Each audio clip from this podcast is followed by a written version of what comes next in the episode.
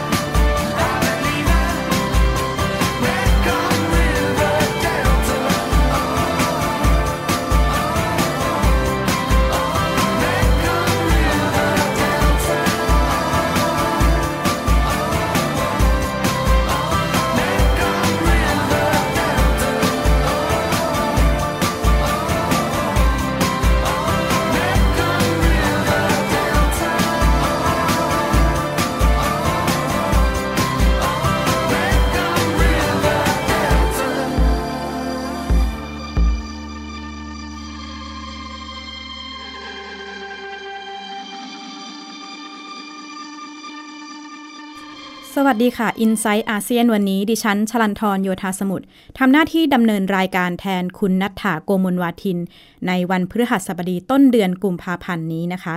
เราเริ่มต้นรายการกันด้วยเพลงแม่โขง River Delta โดยฮิวโกจุลจักรจักรพงศ์ก่อนที่จะมาชวนคุยกันต่อเรื่องของแม่น้ำโขง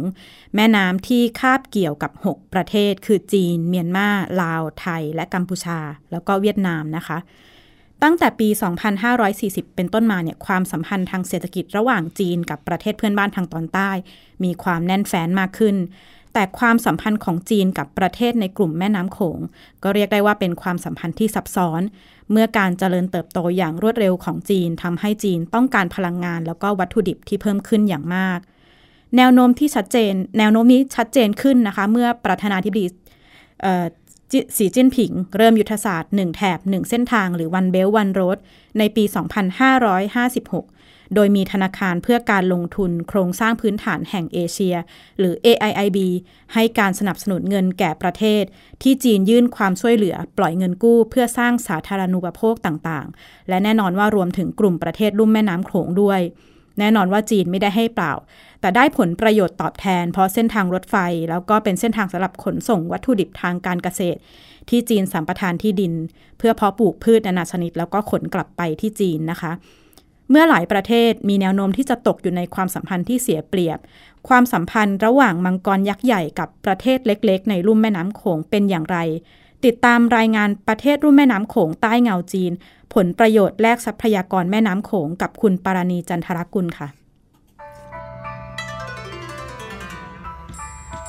ชาวกัมพูชาที่อาศัยริมแม่น้ำโขงในจังหวัดกันดารจับปลาได้น้อยลง โดยที่พวกเขาไม่เข้าใจว่า ไม่กี่ปีมานี้ ปลาในแม่น้ำลดน้อยลงได้อย่างไร ประชาชนในอนุภูมิภาคลุ่มน้ำโขง ทั้งลาว กัมพูชา เมียนมา ไทยและเวียดนาม ต่างเดือดร้อนจากการสร้างเขื่อนของจีน แต่ประเทศในกลุ่มลุ่มน้ำโขงเป็นประเทศเล็กๆ ที่ไม่อาจกล้าต่อกรกับจีน รองศาสตราจารย์ฐิตินันท์ พงษ์สุทธิรักษ์ผู้อำนวยการสถาบันศึกษาความมั่นคงและนานาชาติหรือ ISIS วิเคราะห์ว่าจีนใช้ยุทธศาสตร์แผ่อำนาจในอนุภูมิภาคนี้มากกว่าซอฟต์พาวเวอร์หรือการให้ทุนก่อสร้างสาธารณูปโภค และก้าวล้ำมากกว่า smart power ซึ่งเป็นการใช้ทั้งแสนยานุภาพหรือ hard power ผสานกับซอฟต์พาวเวอร์หรือการให้ทุนช่วยเหลือ จีนเนี่ยเป็นเป็นประเทศที่เอ่อใช้ Smart Power บวกขึ้นไปอีกเป็นถึง Sharp Power เลย ก็คืออการใช้อำนาจแบบแยบยนต์นะครับแยบยนต์น้ำนิ่งไหลลึกเอางี้ดีกว่านะฮะก็คือว่ามีมาตรการทั้งไม้อ่อนไม้แข็งบวกกันไปมี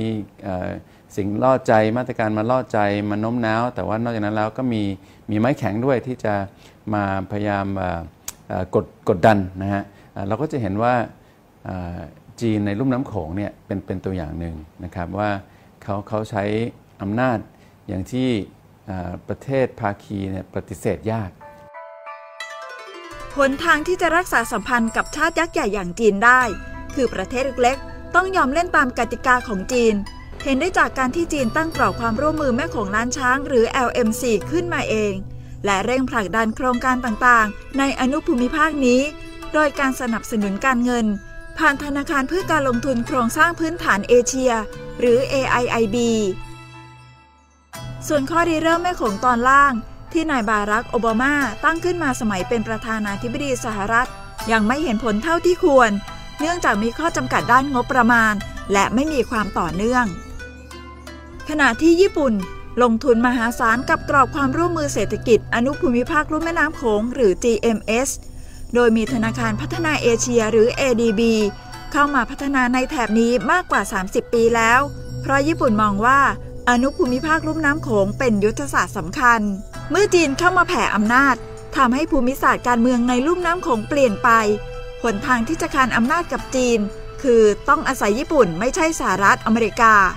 จีนมาแรงเนี่ย นะจีนเสนอตัวเข้ามาแรงเนี่ยก็ปฏิเสธจีนยากแถวๆนี้ เพราะว่าประเทศเราแถวๆนี้เนี่ยเล็กแม้กระทั่งเวียดนามใหญ่กว่าเรานะประชากรต่างๆ แต่ว่า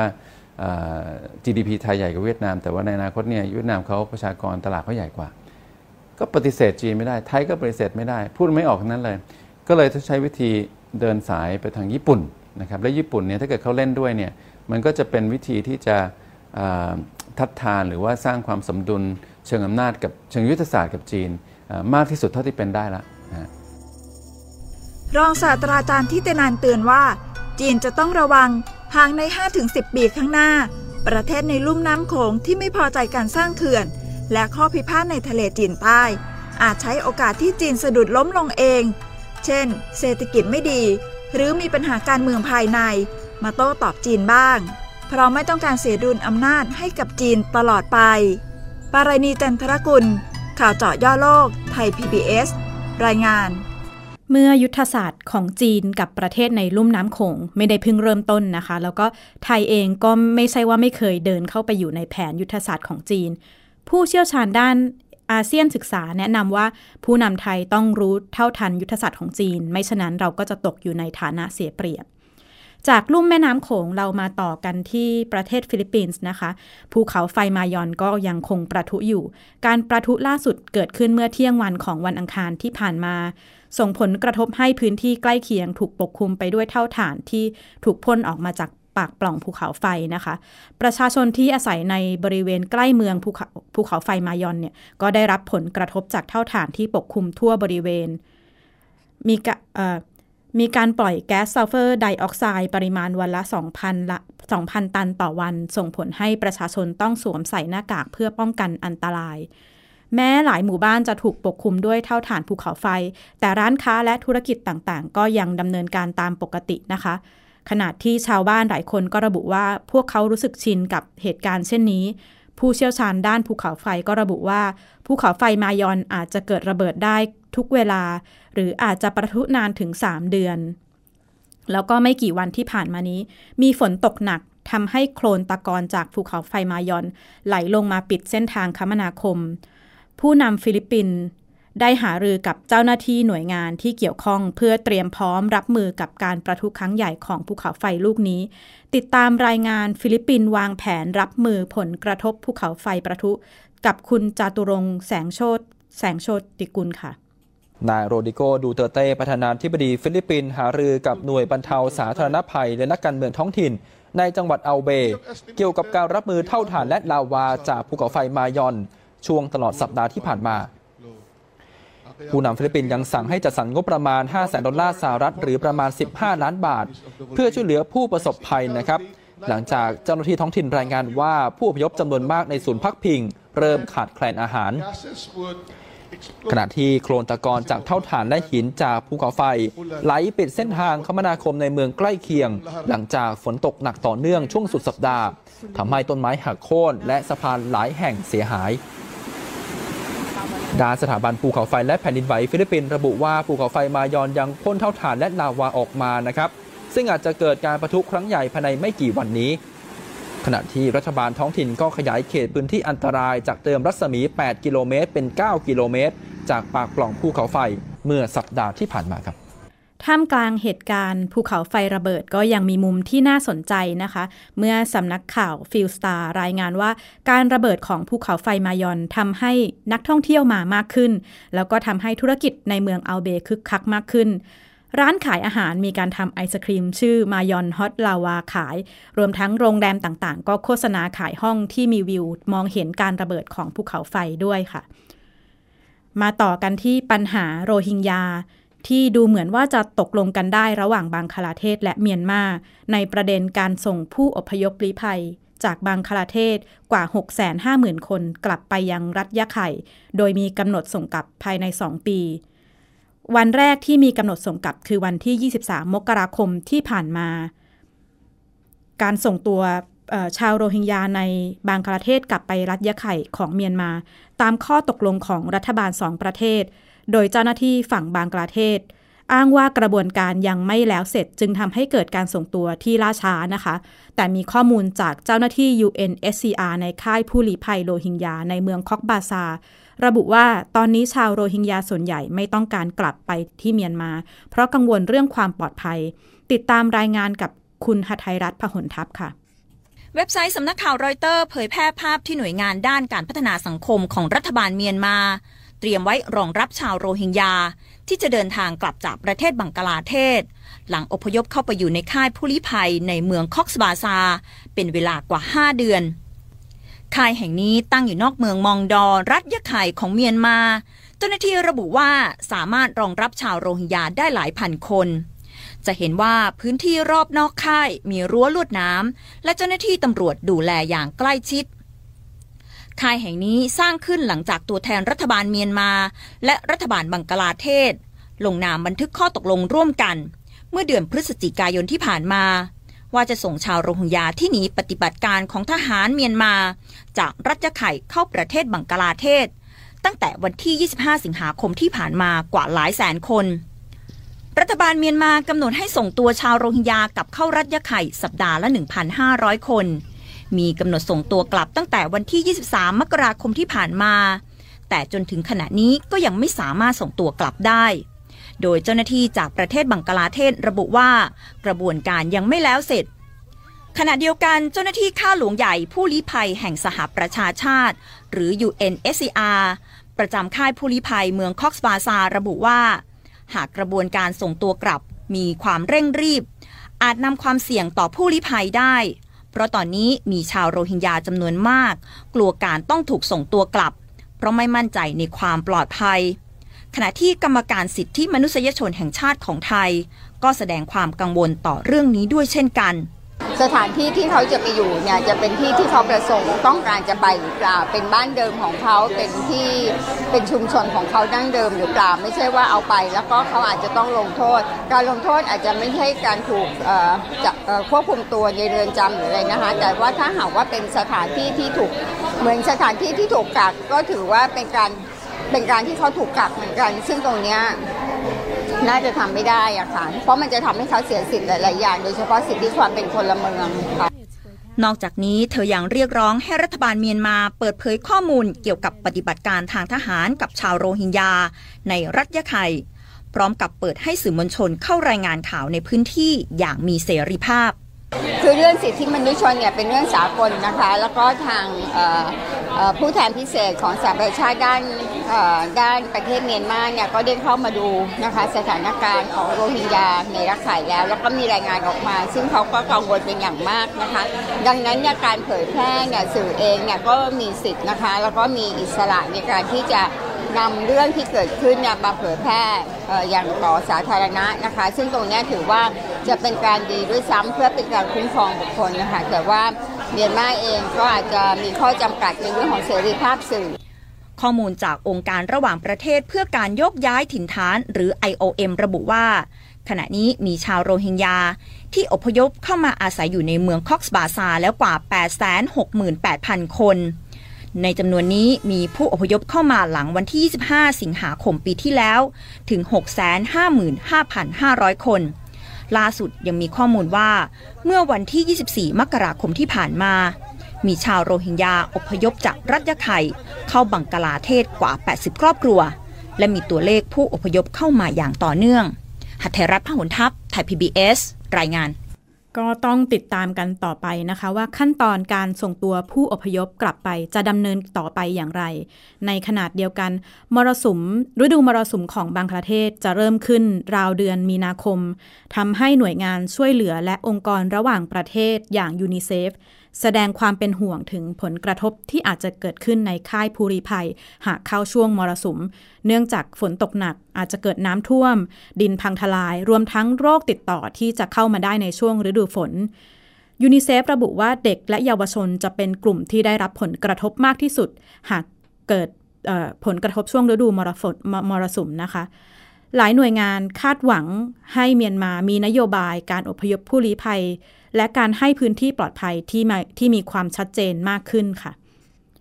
หลายคนอาจมองว่าสารคดีเป็นเรื่องน่าเบื่อนะคะ ไม่น่าสนใจเท่ากับละครหรือซีรีส์ต่างๆ แต่ไม่กี่ปีมานี้ตลาดสารคดีทั่วโลก เริ่มหันมาให้ความสนใจสารคดีที่มีเนื้อหาเกี่ยวกับประเทศในเอเชียมากขึ้น ล่าสุดในงาน ASEAN Site of Docs หรือตลาดซื้อขายสารคดีในภูมิภาคนี้ ซึ่งจัดขึ้นมาแล้วเป็นปีที่ 8 นะคะ ครั้งนี้จัดขึ้นในประเทศไทยเป็นครั้งที่ 2 มีผู้เข้าร่วมที่เป็นผู้ผลิตสารคดี นักลงทุนและสถานีโทรทัศน์ ราว 300 คนจาก 37 ประเทศทั่วโลกนะคะ ติดตามรายงานตลาดสารคดีในเอเชีย และการปรับตัวของผู้ผลิตไทยค่ะ เมื่อ 20-30 ปีที่แล้ว ภาพสารคดีในเอเชีย ที่ไปนำเสนอผ่านสถานีโทรทัศน์ต่างๆ ทั่วโลกอาจมีไม่มาก เมื่อเทียบกับละครหรือซีรีส์ต่างๆ ที่ได้รับความนิยมมากกว่า แต่เมื่อไม่กี่ปีมานี้ ความต้องการเนื้อหาสารคดีในเอเชียเริ่มมีมากขึ้น เป็นที่น่าสนใจว่าผู้ผลิตสารคดีไทย ต้องเตรียมตัวอย่างไร เพื่อขายเนื้อหาไปยังทั่วโลก ตลาดซื้อขายสารคดีในเอเชีย หรืองาน Asian Side of the Dog จัดมาเป็นปีที่ 8 และครั้งนี้ประเทศไทยเป็นเจ้าภาพ มีผู้ผลิตสารคดี นักลงทุน และสถานีโทรทัศน์กว่า 300 คนจาก 37 ประเทศทั่วโลกเข้าร่วมผู้ก่อตั้ง Asian Side of the Dog มองว่า สารคดีไทยมีพื้นที่ในตลาดโลก แต่ต้องปรับรูปแบบให้ตรงกับความต้องการของตลาด many projects, Thai projects, where at the beginning the, the producer or the filmmaker are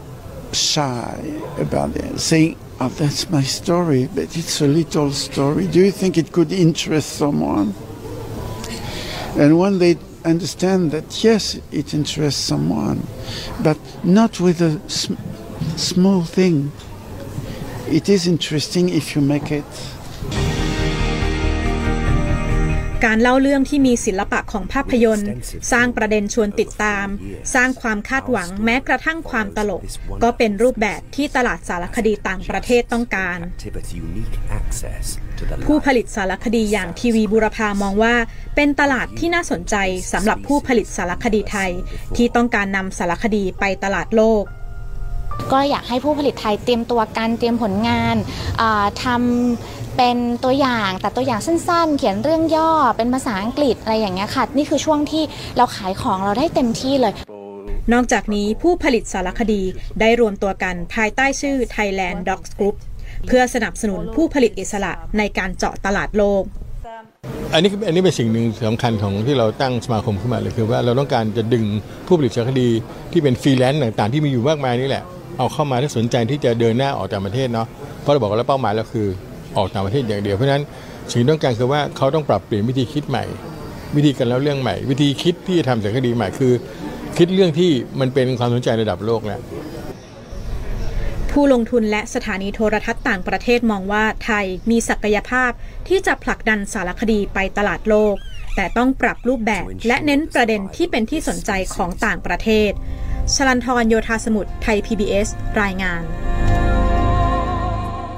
ในงานตลาดสารคดีนี้นะคะ ก็มีทั้งผู้ผลิตสารคดีนักลงทุน แล้วก็สถานีโทรทัศน์ ทั้งจากในเอเชียแล้วก็ประเทศอื่น ๆ ผู้ลงทุนแล้วก็ผู้บริหารสถานีโทรทัศน์ จากแคนาดา สหรัฐอเมริกา เยอรมนีฝรั่งเศสต่างเห็นตรงกันว่าภาพยนตร์สารคดีในเอเชีย ที่มีเนื้อหาเกี่ยวกับสัตว์ป่า ธรรมชาติ วิทยาศาสตร์ รวมไปถึงวัฒนธรรมอาหารการกิน และเทคโนโลยีในเอเชีย เป็นเรื่องที่น่าสนใจของผู้ชมตะวันตกมากขึ้น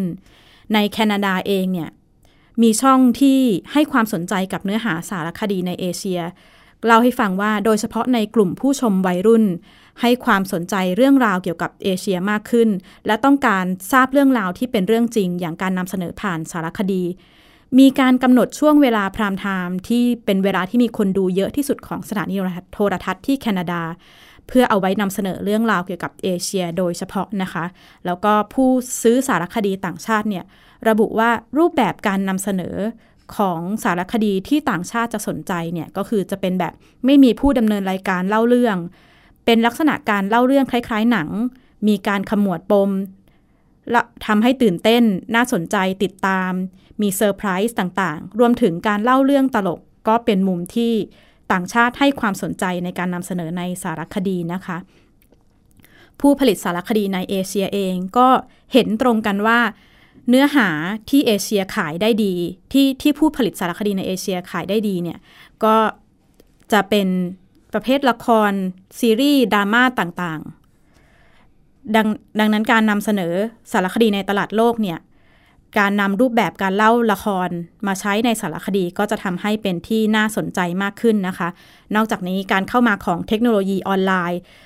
ก็อาจจะทำให้ผู้ผลิตต้องเปลี่ยนรูปแบบการนำเสนอไปเพื่อให้ขายในตลาดโลกได้มากขึ้น